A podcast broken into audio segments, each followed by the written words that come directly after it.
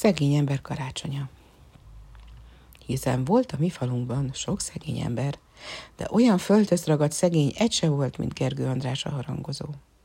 A templom egerei gazdag urak voltak ő hozzám érten, és igazán csak a jó Isten tudja, hogy Gergő Andrásék, az ember, az asszony és a hat gyerek, meg ráadásul a csípszikutya, ugyan miből teleltek ki, ha egyszer beköszöntött a nagy hideg, és nem csak enni, de fűteni is kellett. Már hogy a gyermeknép miatt, mert a hat csimóta között még pójás is akadt.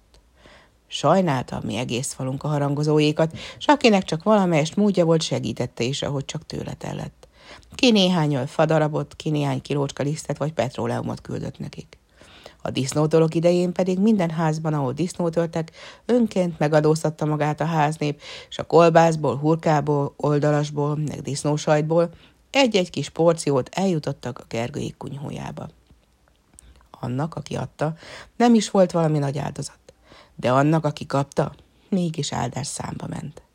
Mi nálunk éppen karácsony hetére esett a disznótor, s a nagy este előtt így szólt hozzám az édesanyám. Sanyi, idén te viszed el az ajándékot a harangozóékhoz. A kis szolgálónak most más a dolga, te meg éppen ráérsz. Rá is értem. Meg is örültem. Nagy boldogság jót tenni valakivel, s én úgy éreztem, ha én viszem el az ajándékot, most én ajándékozok, és én teszek jót a Gergő családdal. Alig vártam, hogy a tulipános tányéra rakják a májas hurkát, kolbászt, disznólábat, disznósajtot, és amikor még egy másik tányérra betakarták, már rohanni is akartam vele. Várj még, te kis szeleburdi, szólt rám az édesanyám.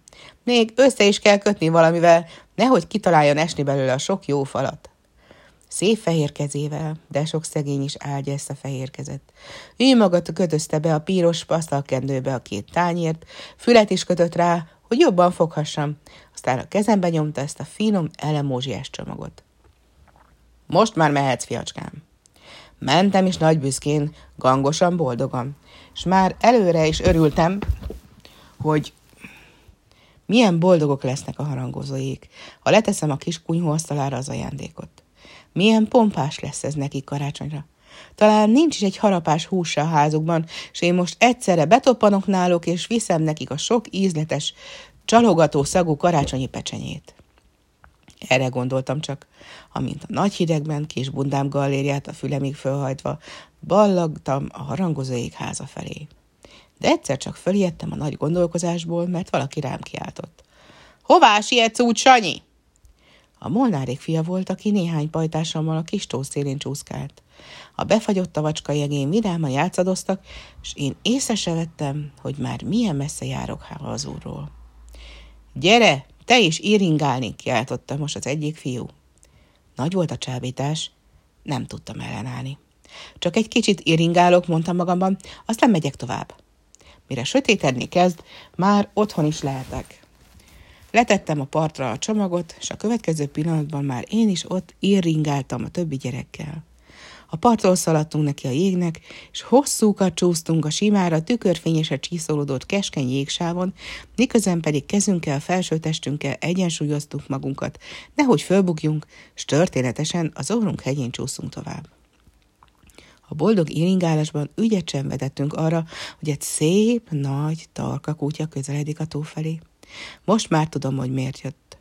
A friss disznóhús szaga csalogatta oda, s egyenes az én kis csomagomhoz oldalgott, amelyet csak az imént tettem le a parton. No, a szagával éppen jól akadsz, nevettem magamban, de enni ugyan nem eszel belőle. Milyen szerencse is, hogy édesanyám két tányér közé tette, s még be is kötötte az asztalkendőbe. De nem sokáig tartott a jó kedvem. A kutya egy ideig csak körülszaglázta a kendőt, de egyszerre, még most is megérdek, ha eszembe jut, a foga közé kapta a kendő két fülét, és sebes iramban már is megindult a csomagommal. Jaj, viszi a kutya kolbászomat! Meg az oldalast, a hurkát, a disznósajtot! Kiáltottam nagy rémülten a jéghátán, ahol éppen megállottam az érigálásban. Utána, gyerekek! Bent voltunk a tavon, a jégen. Jó kis időbe tellett hát, míg elérhettük a partot, és többé már nem is síkos jeget érezhettük a talpunk alatt. Mert ott nem lehetett szaladni, csak bodorkálni. És ez alatt egérutat vehetett a kutya. Mire mi is ott hédelkedtünk a lábunkat a szilárd földön, már vagy fél száz lépéssel előttünk nyargalt szájában a kendőbe kötött elemózsiával. De itt aztán, ahogy csak bírtunk, úgy futottunk mi is. El kell menni tőle! Kiáltottam, s nekiugrattam olyan tüzesen, hogy egy-kettőre már én jártam az egész üldöző csapat énén. De a kutya se volt ámrest. Úgy szaladt, mintha nem is őt kergetnék, hanem ő kergetné a nyulat, és egyszerre csak befordult egy kis düledező házikó kapuján. Én még messze mögötte jártam, de azért nem tévesztettem szem elől a kis viskót, s nagybátja, nagybátra loholtam be én is a kapun. De most csodálkoztam el csak igazán. A harangozóék kis portáján voltam, és a harangozó ott állt a viskó ajtajában, előtte a nagy tarka kutya léhegett. Léhegtem én is. A nagy léhegéstől csak annyit tudtam mondani, ez a kutya, és rámutattam a nagy tarka kutyára. Az én kutyám, felelte a harangozó. De már erre elnevettem magam. Hiszen akkor kár volt úgy megkergetni, hiszen jó helyre hozta. Most meg a harangozón volt a sor, hogy csodálkozék. Ugyan mit, hifi úr? Hát ezt a kis elemózsiát, amit édesanyám küldött a disznóölésből. Azzal oda mutattam a kendőbe kötött csomagra. A harangozó most vette csak észre, hogy mit is tett le a kutyája viskó elé. Boldog volt az arca, mint kibontotta a kendőt, és felemelte az egyik tányért. Meglátta a kolbászt, hurkát, meg a többi jó falatot.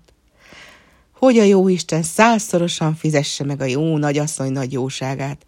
Hálásan köszönjük. De jó is lesz karácsony ünnepére végre egy kis húsféle.